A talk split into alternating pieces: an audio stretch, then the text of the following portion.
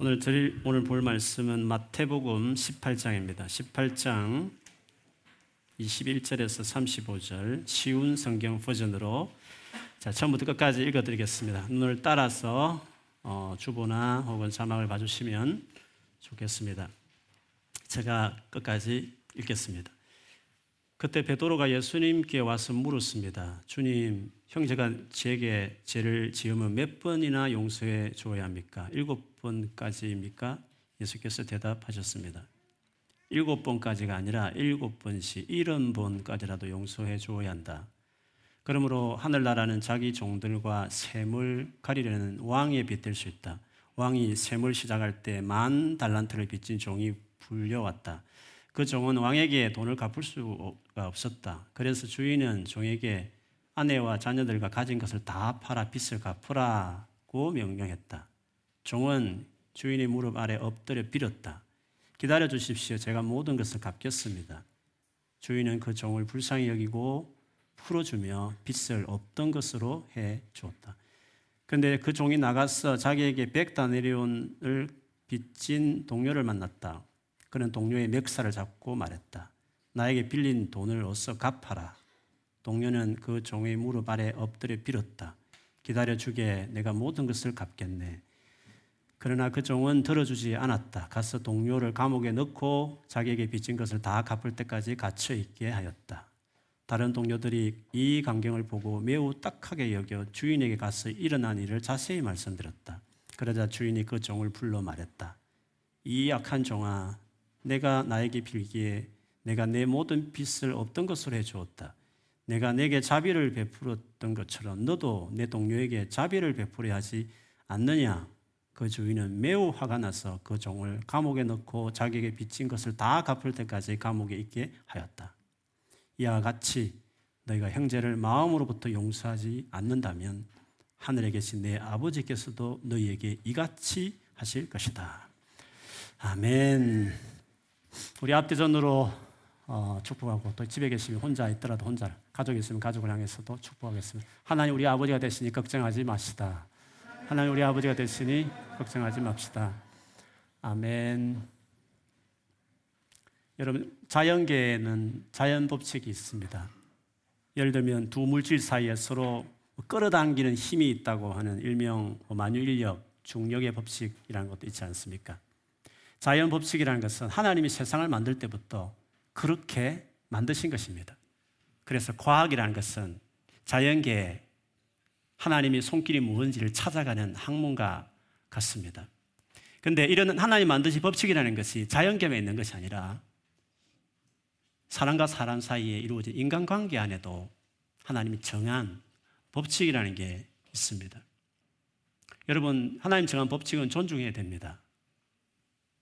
아, 나는 중령의 법칙은 안 믿어 하면서 옥상에서 뛰어내리면 잘못하면 죽을 수도 있는 것입니다. 마찬가지로 하나님께서 정하신 인간관계 안에 이루어진 법칙이 있으면 그 법칙대로 행할 때 우리는 오히려 풍성하게 비행기처럼 중력의 법칙을 고려해서 비행기 타고 올라가는 신나는 여행을 할 수 있듯이 법칙을 지키고 살면 풍성하지만 그거를 무시하고 고려하지 않으면 그만한 피해와 어려움을 겪을 수 있습니다. 인간관계라는 것은 여러분 우리의 삶에 너무 중요합니다. 왜냐하면 우리는 매일 매 순간 부딪히는 것이 인간관계입니다. 그렇지만 우리가 살아온 경험만큼 우리가 고백하지만 인간관계만큼 어려운 것도 또 없습니다. 그래서 인간관계에서 하나님이 정한 법칙을 이해하는 것은 중요하고 그대로 맞추는 것은 우리의 인간관계, 이 힘든 인간관계를 풍성하게 만들 수 있는 좋은 길입니다. 돌아보십시오. 최근 한 주간이든지 지난 몇 달간에 여러분 삶을 가장 힘들게 했던 것이 뭡니까? 물론 다른 것도 있겠습니다만 대부분은 인간관계와 관련된 일이 많습니다. 그리고 너무 기쁘고 즐거웠던 일이 있으면 돌아보면 뭔가 인간관계에서 그런 사랑과 위로를 받았을 때 기쁘듯이 인간의 행복과 불행은 대부분 인간관계와 관련돼 있을 때가 많은 거죠. 만일 오늘 함께 예배하는 우리 모두 안에 크고 작은 인간관계 어려움들이 있을 텐데 주께서 정한 법칙 반드시 그렇게 해야만 풍성한 그렇게 하면 풍성해지는 그 법칙이 뭔지를 알고 그대로 따르면 오늘 예배에 오기 전과 훨씬 다르게 그 영역에 하나님 풍성 은혜가 있을 줄 믿습니다. 그 인간관계 주님이 정한 법칙이 뭔가 했을 때 그거는 용서하며 살아가라 하는 것입니다. 용서가 인간관계 주님 정한 법칙입니다. 여러분, 사람이 성경대로 보면 타락했습니다. 세상에 저가 들어왔고 우리 인격과 삶이라는 것이 엉망이 되었습니다. 그것이 우리 사람들입니다. 그런 사람과 관계를 맺는 나도 그렇고 너도 그렇고 관계를 맺는 우리들이 옳고 그름으로 잣대로 인간관계를 맺, 맺겠다 하면 얼마나 복잡하겠습니까? 이렇게 부족한 우리들이 네가 옳으냐 내가 옳으냐 정도를 가지고 만약에 관계를 설정하겠다. 관계를 맺어가겠다. 끌어가겠다고 하기 시작할 때는 너무나 복잡해지기 시작하는 것입니다. 그것을 아시고 인간관계에서는 용서로 풀어가야 용서로 주도되어야만 관계라는 것은 풍성해질 수 있다는 것을 주님이 강조하시는 것입니다. 우리가 평생에 살 배우자도 얼마나 많은 결정 중에 제일 신중하게 결정하잖아요. 고르고 고르고 또 생각하고 생각하고 결혼하기 어, 전까지도 과연 이 사람인가 결정해서 그렇게 신중하게 선택한 배우자도 살다 보면 산이 많이 할 정도로 관계는 그만큼 어려운 겁니다. 그래서 주님이 그걸 아시고 우리에게 이 중요한 원칙을 말씀해 주신 것이었습니다. 여러분 가장 지혜로운 분이 누구십니까? 하나님이십니다. 그렇지 않습니까? 그 하나님께서 어떻게 우리와 인간관계를 맺으셨습니까? 그 지혜로운 하나님께서 관계라는 것은 이렇게 맺는 것이라고 보여주신 게 뭐였습니까? 여러분 하나님께서 우리와 어떤 식으로 관계를 맺으셨습니까? 너무 잘 알듯이 당신의 아들 예수 그리스도 십자가의 죽임으로 내어줌으로 용서함으로 우리를 관계를 맺으신 분이십니다. 그뿐입니까? 그 이후에도 계속적으로 우리를 우리와 관계를 어떻게 유지하고 끌어가십니까? 계속 용서함으로 우리와 관계를 끌어가시는 것입니다. 그래서 성경에 보면 하나님 우리를 용서하실 때 모든 죄를 용서하셨다 말씀하셨습니다. 달리 말하면 과거에 지은 죄뿐만 아니라 현재도 짓는 죄를 그렇게 하지 말아야 되지만 앞으로 지을 죄까지도 나는 아예 너를 용서하고 내가 받아주겠다고 작정하신 것이었습니다. 그것이 모든 죄를 용서한다는 그런 의미입니다. 하나님께서 영원히 우리를 용서하기로 결정하셨습니다. 그러면 우리의 관계는 영원히 가는 것입니다. 진짜 예수를 믿었으면, 진짜 거듭났으면, 그래서 그분과 관계 맺은 하나님 아들과 딸이 되었다면 우리의 관계는 영원히 가는 겁니다.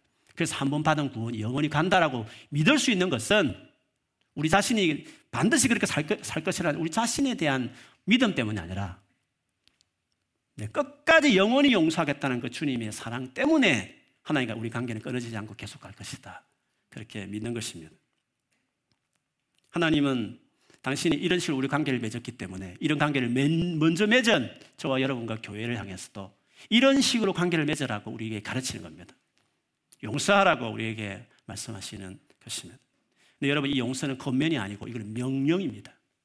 너무나 중요하기 때문에 그리고 이것이 힘들기 때문에 명령으로 하신 것이었습니다. 왜 이 용서라는 것이 명령이냐 하는 것이 오늘 본문에 보면 잘 나타나 있습니다.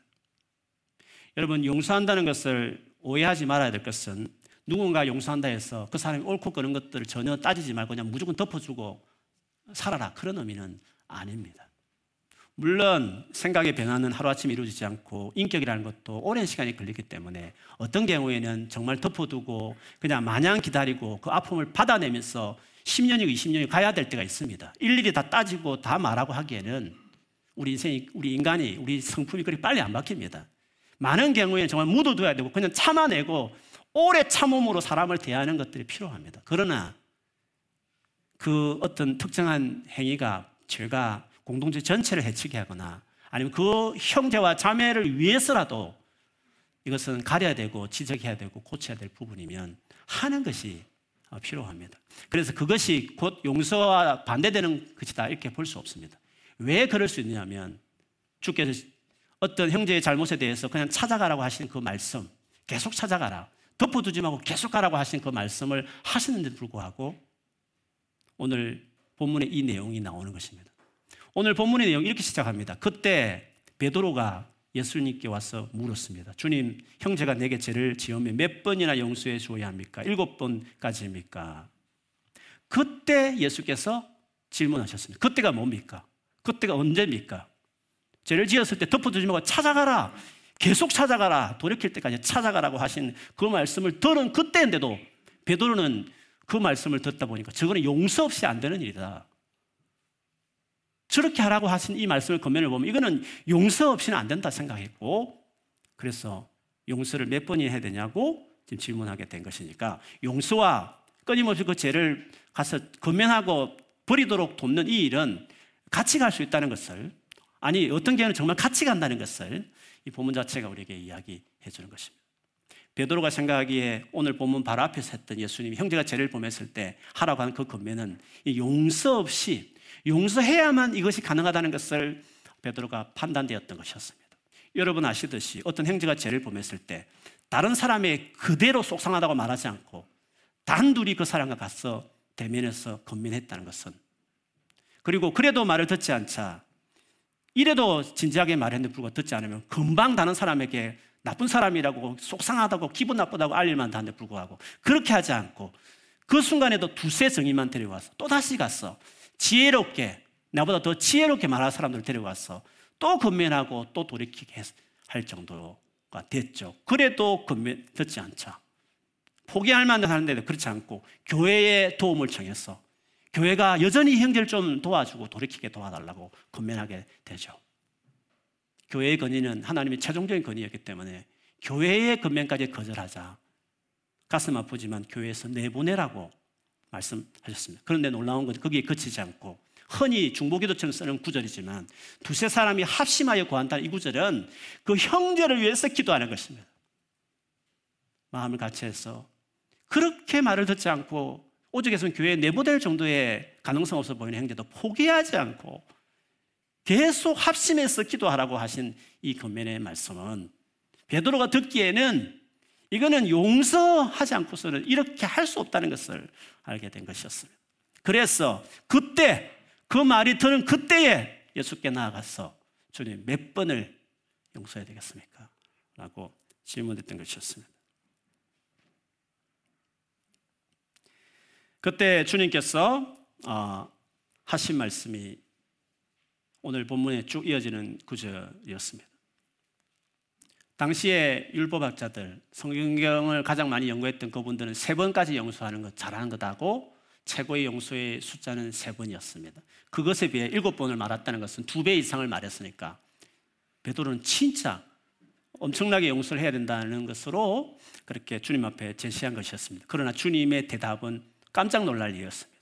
의외에 상상할 수 없는 일을 했습니다. 일곱 번이 아니라 그 일곱 번을 일흔 번씩 70번 70 타임즈로 하라고 말을 했습니다. 그렇게 보면 490번 아닙니까? 한 사람에 대해서 490번을 용서해 주라고 계속 받아주라고 말씀하셨습니다. 꼭 490번이 아니라 영원히 용서라고 하시는 말씀과 같은 것입니다.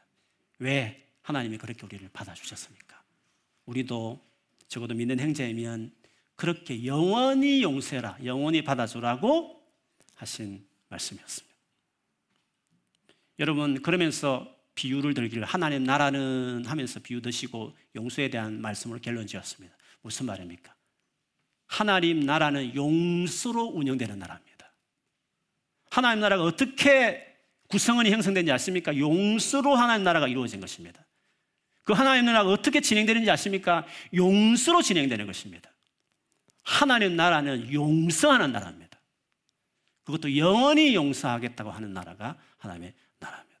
그 하나님 나라에 먼저 들어갔고 그 하나님의 일부분이지만 경험하고 살아가는 교회 공동체는 당연히 예수님처럼 하나님 같이 용서하라고 말씀하시는 것입니다. 오늘 비유를 자세히 보면 이렇습니다. 하늘 나라는 하면서 그 하늘 나라에 임금이 등장합니다. 그 임금이 자기가 가지고 있는 종들을 종들에게 종들을 불러놓고 세임을 한다 했습니다. 계산을 하는 거죠. 마치 이것은 하나님께서 장차 우리가 다 하나님 앞에 서면 죽음으로 끝나지 않고 심판을 다 받는다고 성경에 말하고 있습니다. 우리의 모티베이션까지 다 심판받게 할 거라고 했습니다. 그리고 생각과 말과 행동에 이르기까지 하나님께서 그 선악간에 우리를 심판하실 것이라고 성경에 말을 했습니다. 여러분, 우리의 동기까지 다 파헤쳐서 심판하시면 얼마나 그 죄의 무게가 크겠습니까? 그래서 오늘 이 종이, 이 한 종이 빚진 그 액수를 오늘 보면 100달란트라고, 아니, 1만 달란트라고 그렇게 이야기했습니다. 1만 달란트의 빚을 지난 종이 왔습니다. 이 액수가 얼마냐? 뭐 많은 분들이 주석이나 설교하시는 분들이 하기도 합니다. 그러나 뭐 액수라는 게 그렇습니다. 환율 따라 다르고 시대마다 다르고 나라마다 다르기 때문에 액수를 환산하는 게 참 어렵습니다. 그런데도 이것을 굳이 이게 얼마나 큰 액수냐 하는 것을 예측할 수 있는 것은 있습니다. 그 당시에 이스라엘 나라가 1년 로마에 바쳤던 세금이 800달란트였습니다. 800. 그게 천, 만으로 올라가는 거니까 한 개인이 만 달란트를 빚을 졌다는 것은 엄청난 것입니다. 여러분, 하루에 열심히 장정이 일해서 버는 돈을 한 데나리온 이렇게 개수를 냅니다. 한 데나리온. 근데 한 데나리온을 지금 1만 달란트를 한 데, 나리온으로 만일에 바꾸어서 계산해 보게 한다면 6천만 데나리온이 되는 것입니다. 만 달란트가. 그것을 그냥 6천만 데나리온이니까 6천만을 날짜로 계산해 보면 16만 4,384년 동안 일해서 벌 수 있는 돈인 것입니다.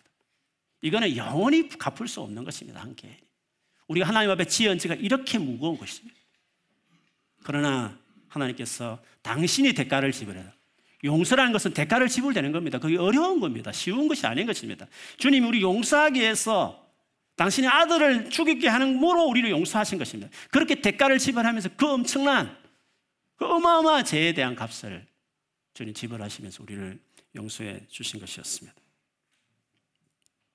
그런데 문제는 이 종이 나가서 100데나리온 자기의 빚진 동료를 만났습니다. 100데나리온은 100일 일해서 벌 수 있는 돈입니다.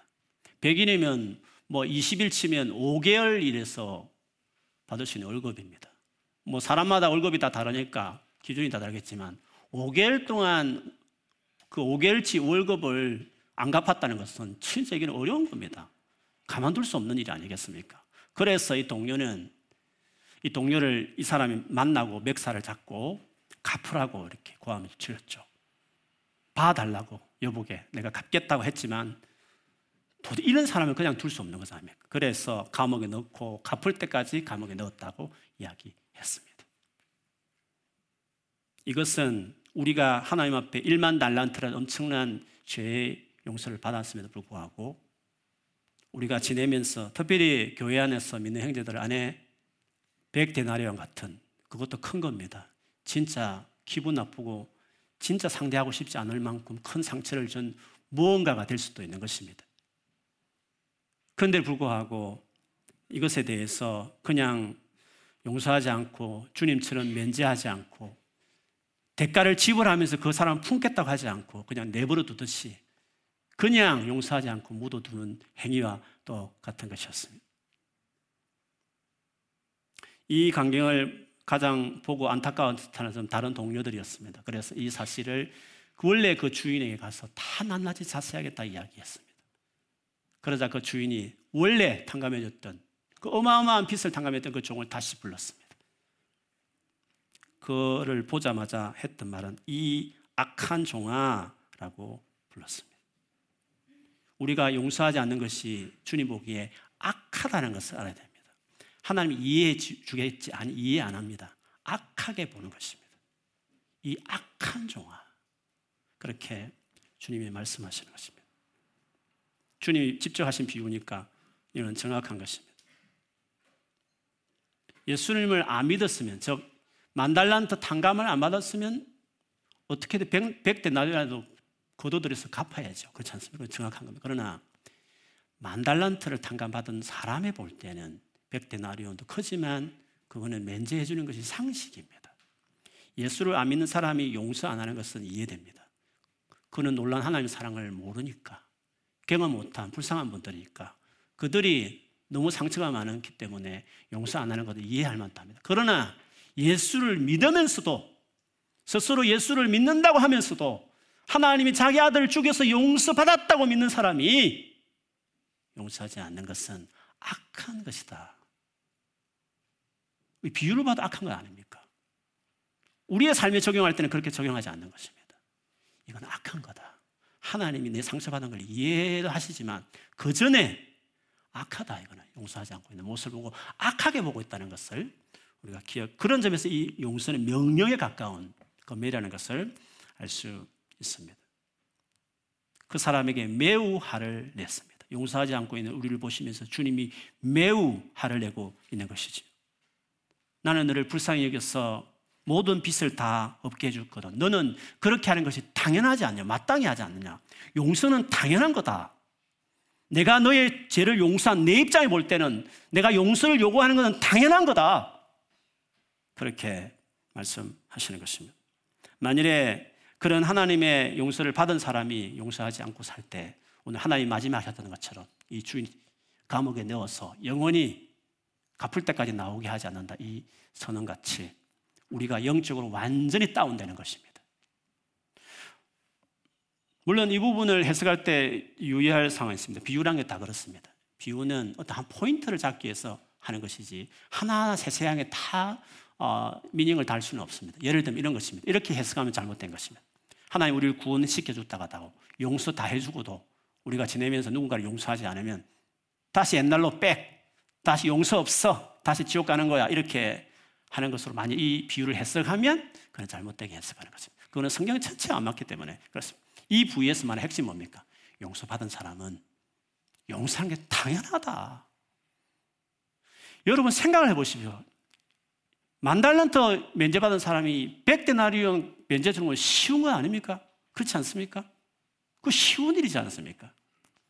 그리스도인으로서 용서하는 것은 용서하지 않는 것보다도 쉬운 겁니다.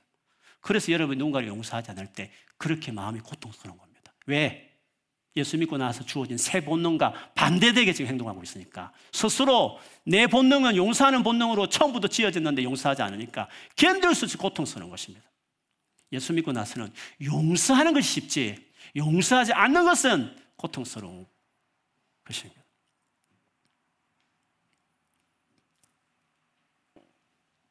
우리가 큰 마음에 상처를 받고 마음이 상했을 때 하나님 우리를 얼마나 용서했는지를 기억하고 용서하기로 결정하는 게 중요합니다. 모든 일에 그렇습니다. 용서하겠다고 결정하는 것입니다. 마음에서 땡기는 게 아니라 의지적으로 너무 당연한 것이니까. 너무나 당연한 것이니까. 용서하겠다라고 결정하는 것이 중요한 것입니다. 그런데 마음으로 그게 잘 안 되지 않습니까? 경험을 해보시면. 마음으로 잘 안 되지 않습니까? 그래서 우리는 부득이하게 하나님께 나아가서 도움을 청할 수밖에 없는 것입니다. 도움의 시작은 그렇습니다. 내가 너무 힘들다는 것을 주님 앞에 숨기지 않고 말씀드린 거 너무 정직한 거 중요합니다. 주님 너무 내가 화가 나고 너무 마음이 상하고 진짜 막 그를 어떻게 해버리고 싶다고 너무 너무 밉다는 그 마음을 숨김없이 고백하는 건 너무 중요한 것입니다. 그 같은 기도들을 수록해 놓은 게 시편입니다. 시편에 보면 자기를 괴롭히는 사람에 의해서 막 그 하나님 앞에 그 블레임하는 시들이 많습니다. 여러분 그 놀랄 겁니다. 그 시를 보면. 저놈의 가난 아이는 던져서 바위에 던져서 박살이 내어 죽게 죽여버리십시오라고 같이 하는 기도가 있습니다. 사지를 완전히 쳐서 허리를 쳐서 하반신 마비가 되게 해주십시오, 주님. 얼마나 울분을 찼으면 그런 기도를 했을까요? 그걸 저주시라고 말합니다. 여러분 성경에 그게 기록되어 있다는 것은 상처받았을 때 주님 앞에 모범생 기도하지 말고 그 상한 마음을 숨기지 말고 내게 다 토하라는 의미를 말하는 것입니다. 왜 토하겠습니까? 용서하고 싶어서 토하는 것입니다. 그런데 안 되니까 주님 앞에 우리가 구하는 것입니다. 믿음의 고백으로 하나님 앞에 구하는 것입니다.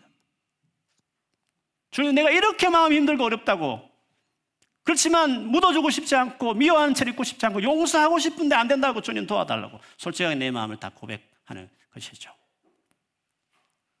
저는 그걸 씹는 기도 이렇게 달리 표현합니다. 씹는 겁니다. 주님 앞에. 그 사람을 씹, 차근차근 씹는 것입니다. 저놈의 저였으니 그 애가 막 씹는 것입니다. 주님 세상에. 충분한 심령 기도를 통해서 주님께서 용서하겠다는 마음으로 씹으면 사람에게 말하면 죄지만 하나님 앞에서 씹듯이 그 사람의 그 마음을 속지 고백하면 그거는 믿음의 행위요 순종하겠다는 마음에서 하는 일이기 때문에 그걸 죄로 여기지 않고 상한 마음을 가까이 하시는 것입니다. 그 상한 마음을. 그때는 우리 편이 되어 주십니다. 우리를 이해해 주시는 것입니다. 내가 얼마나 힘든지를 주님이 그때 이해해 주시는 것입니다. 치료, 회복시켜 주십니다. 눈물 닦아 주시고 그 아픈 마음을 싸매 줍니다. 아무리 주변에 수많은 친구들에게 다 말해도 그때는 시원하지만 분노는 그 전이 더 말을 하다 보니까 더 묵상이 돼가지고 더 막 confirm이 돼가지고 막 더 미우면 증폭되고 볼 때마다 더 미우면 또 정폭되고 그러지만 하나님 앞에 다 쏟아내는 것은 치료자이신 그분 앞에 내놓기 때문에 해결책이 되는 것이죠. 그래서 우리의 마음을 하나님이 치료하시는 것입니다. 얼마의 시간이 흐르면 우리를 치료하시면 주님 그 영혼을 향한 공의함을 주고 불쌍히 여기는 마음을 주는 것입니다. And then 용서를 하는 것입니다. 용서는 마지막에 마음으로 진짜 하는 용서는 의지적인 결단으로 용서를 시작하지만 마음으로 비로소 되는 용서는 주님 앞에 뭐 머물면서 보냈던 그 시간을 통해서 주님이 그렇게 하신 것입니다. 이렇게 우리 용서함으로 관계를 풀어가려 하는 태도가 반드시 우리가 필요한 것입니다. 그럼에도 불구하고 만약 용서하지 않으면 어떻게 되겠습니까? 그러니까 내가 받은 상처를 되새기고 그때 오갔던 말과 그의 표정과 행동들을 계속 면밀히 계산하면서 논문 쓰듯이 나의 오피니언에 맞게끔 논문을 다 주제를 그 방향으로 가듯이 내가 나의 행동이 정당하다는 식으로 내 입장이 유리한 논리를 만들어가기 시작하면 결과적으로 그 사람과는 더 멀어질 것이고 미움은 더 정폭되고 커지게 되는 것입니다. 그래서 본문의 감옥에 갇히듯 내 영적 상태가 어두워지고 마는 것입니다. 요한일서 2장 9절 11절에도 요한이 이런 말을 했습니다. 빛 가운데 있다고 말하면서 자기 형제를 자매를 미워하는 사람은 아직도 어둠 속에 있습니다. 자기 형제 자매를 사랑하는 사람은 빛 가운데 머물러 있으니 그 사람 앞에는 올무가 없습니다. 자기 형제 자매를 미워하는 사람은 어둠 속에 있고 어둠 속을 걷고 있으니 자기가 어디로 가는지를 알지 못합니다. 어둠이 그의 눈을 가렸기 때문입니다. 했습니다. 더구나 용서하지 않고 시간을 끌면 사탄이 그 갈등 상황을 더 악화시키는 일을 합니다. 하나님의 전신갑주에 보면 믿음의 방패가 있는데 필요한 것이 적의 불화살을 막기 위해서입니다. 그 적의 불화살이 뭐냐? 많은 이야기들이 있지만 사단이 끊임없이 내게 던지는 쏟아붓는 생각들인 것입니다. 상한 마음, 계속 믿음을 정복시키는 수많은 생각들, 끊임없이 불화살을 쏟아내는 거죠. 그때마다 그걸 꺼버려야 되는데 하나님 말씀에 근거해서 아니다 나는 이 말씀이 믿다 믿다 믿는다고 하고 믿음으로 꺼버려야 되는데 용서하겠다고 해야 되는 건데 그러지 않고 다 그 불화살을 다 맞아버리면 가슴에 다 일리 다 박혀버리면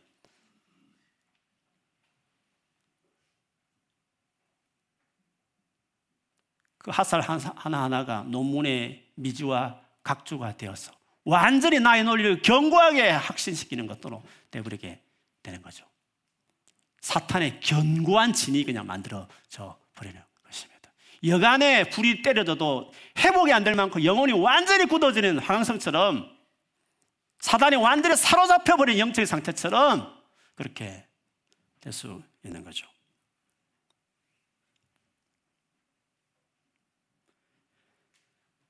제가 한때 귀신 쫓아내는 것에 관심이 많아서 책을 많이 읽은 적이 있었습니다. 근데 그 귀신을 쫓아내는 사역하는 분들이 귀신을 쫓아낼 때 용서해야 될 사람이 있는지를 반드시 물어봅니다. 관계를 점검합니다.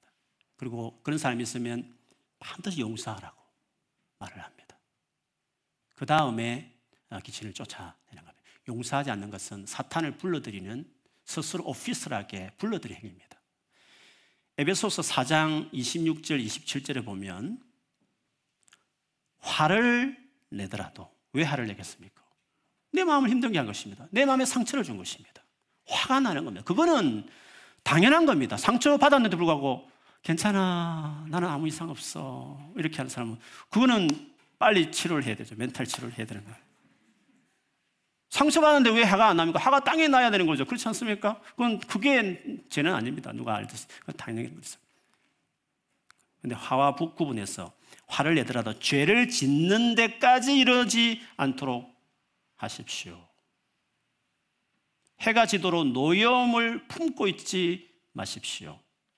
그렇게 하면 어떻게 됩니까? 마귀 악마에게 텀을 주지 마십시오. 악마에게 텀을 주는 겁니다. 무슨 텀? 들어오는 텀을 주는 겁니다. 예수 믿어도 그래서 귀신 들린 사람들 중에 그런 사람이 있는 겁니다. 들어오라고 텀을 열어주는 겁니다. 문을 열어주는 겁니다. 자기 인생에. 그만큼 그게 두려운 일이기 때문에 용서를 명령하는 겁니다. 너를 위해서 내가 말을 하는 것이라고 말을 하는 것입니다.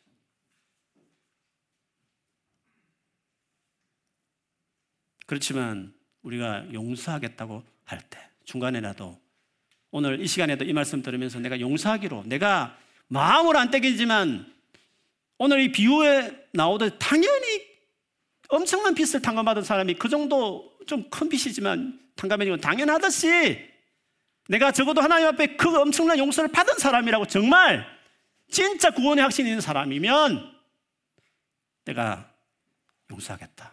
마음은 땡기지 않지만 이건 당연한 거다. 이렇게 하는 건 악한 것이다. 여기고 내가 어디를 틀어서 순종하겠다고 결단하기 시작하면 사탄의 그 견고한 침에 견고한 진에 금이 가는 것입니다. 지속적으로 순종하는 길로 위해서 하나님 앞에 상한 마음을 쏟아내면서 주님 앞에 행제 사랑 나가겠다고 포기하지 않고 나가면 그 견고한 진이 무너지는 것입니다. 사단이 거기 더 이상 있을 수 없는 것입니다. 그래서 당연히 나가라면 나가는 것입니다. 하나님의 은혜가 임하는 것입니다.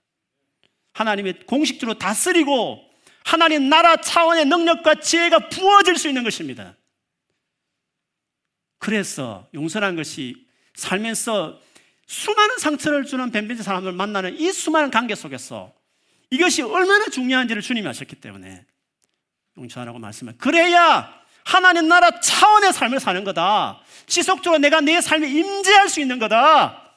내가 너를 지속적으로 너를 도와줄 수 있는 거다. 주님이 그렇게 하시는 것입니다.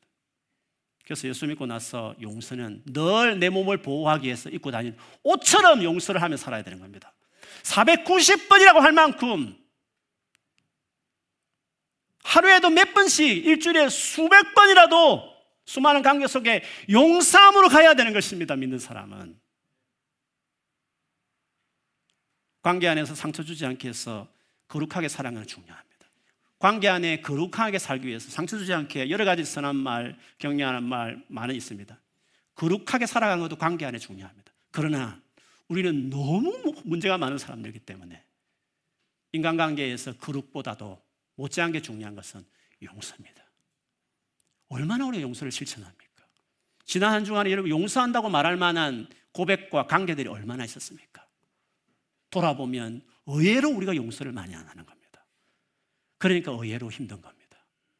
수없이 기도하고 수없이 은혜를 갈망하는데 안 풀리는 이유는 그 중요한 것에 순종하지 않기 때문에 그런 것입니다.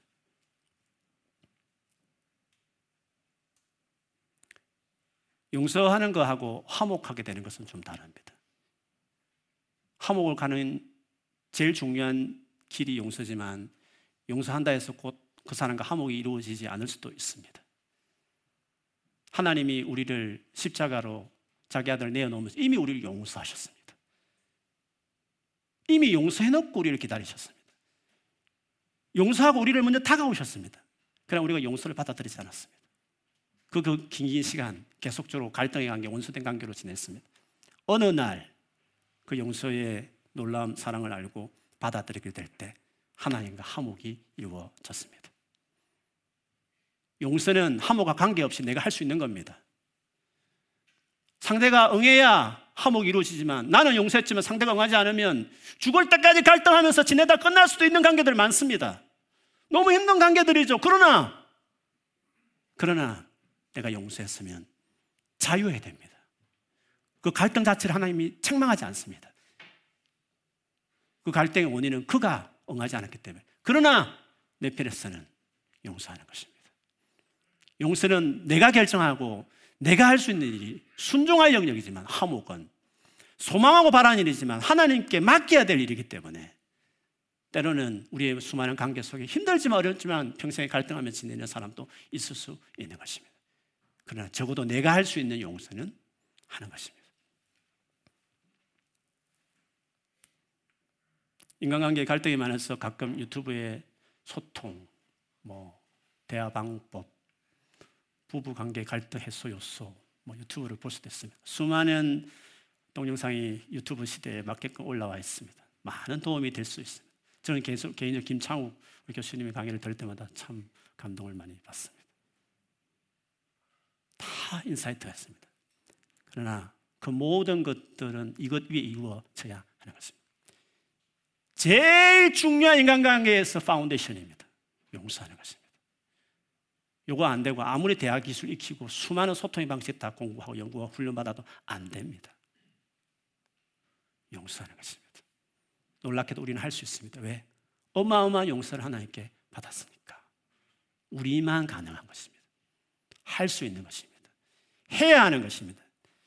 그래야 내가 사는 것입니다. 그래야 주님 우리를 통해서 일하실 수 있고 역사할 수 있는 것입니다. 그분이 용서하는 하나님이시니까. 그분의 나라가 용서하는 나라니까. 교회는 달라야 하는 것입니다. 예수 믿는 사람은 사람 맺는 방식이 달라야 하는 것입니다. 어디서든지 다른 인간관계 맺는 방식으로 사람을 대하는 것들을 우리가 가족 안에서 그리고 특별히 교회 안에서 연습하고 더 나아가서 여러분 직장과 학원 안에서 수없는 상처 주는 그 관계 속에서 화평케 하는 자들로 나가는 게 강력한 복음을 전하는 삶을 전하는 우리의 모습이라고 할 수 있습니다. 오늘 같이 이 말씀 앞에 서서 순종하기로 오늘 결정하시면 오늘 여러분 묶이고 결박되면 만일에 이 부분 불순종에 의해서 만일에 감옥에 갇히듯이 우리의 삶에 있는 영역이 있었다면 주님 해방케 하고 자유케 하는 은혜를 베풀어 주실 것입니다. 하나님께서 은혜를 하나님께서 이 시간 우리에게 은혜 주셔서 이제는 새롭게 하나님 나라의 그 놀라운 자원들을 누리고 경험하는 사람들 우리를 이끌어 가실 것입니다. 그렇게 하는 여러분 되길 주의 이름을 축원합니다. 오늘 기도할 때 하나님 앞에 정말 마음은 안 땡기지만 믿음으로 어지로 결정하고 계속 덮어두지 말고 옛날 이야기야 다 잊어버렸어요. 아닙니다. 아니면 잊어버린 거 아닙니다. 절대 잊을 수 없는 것입니다. 비슷한 상황이 일어나면 불꽃도 나오는 것입니다. 반드시 용서해야만 완전히 감옥에 나오는 것입니다. 자유케 되는 것입니다. 그렇게 하는 은혜를 오늘 기도할 때 여러분에게 주시기를 주의 이름으로 축원합니다. 아멘.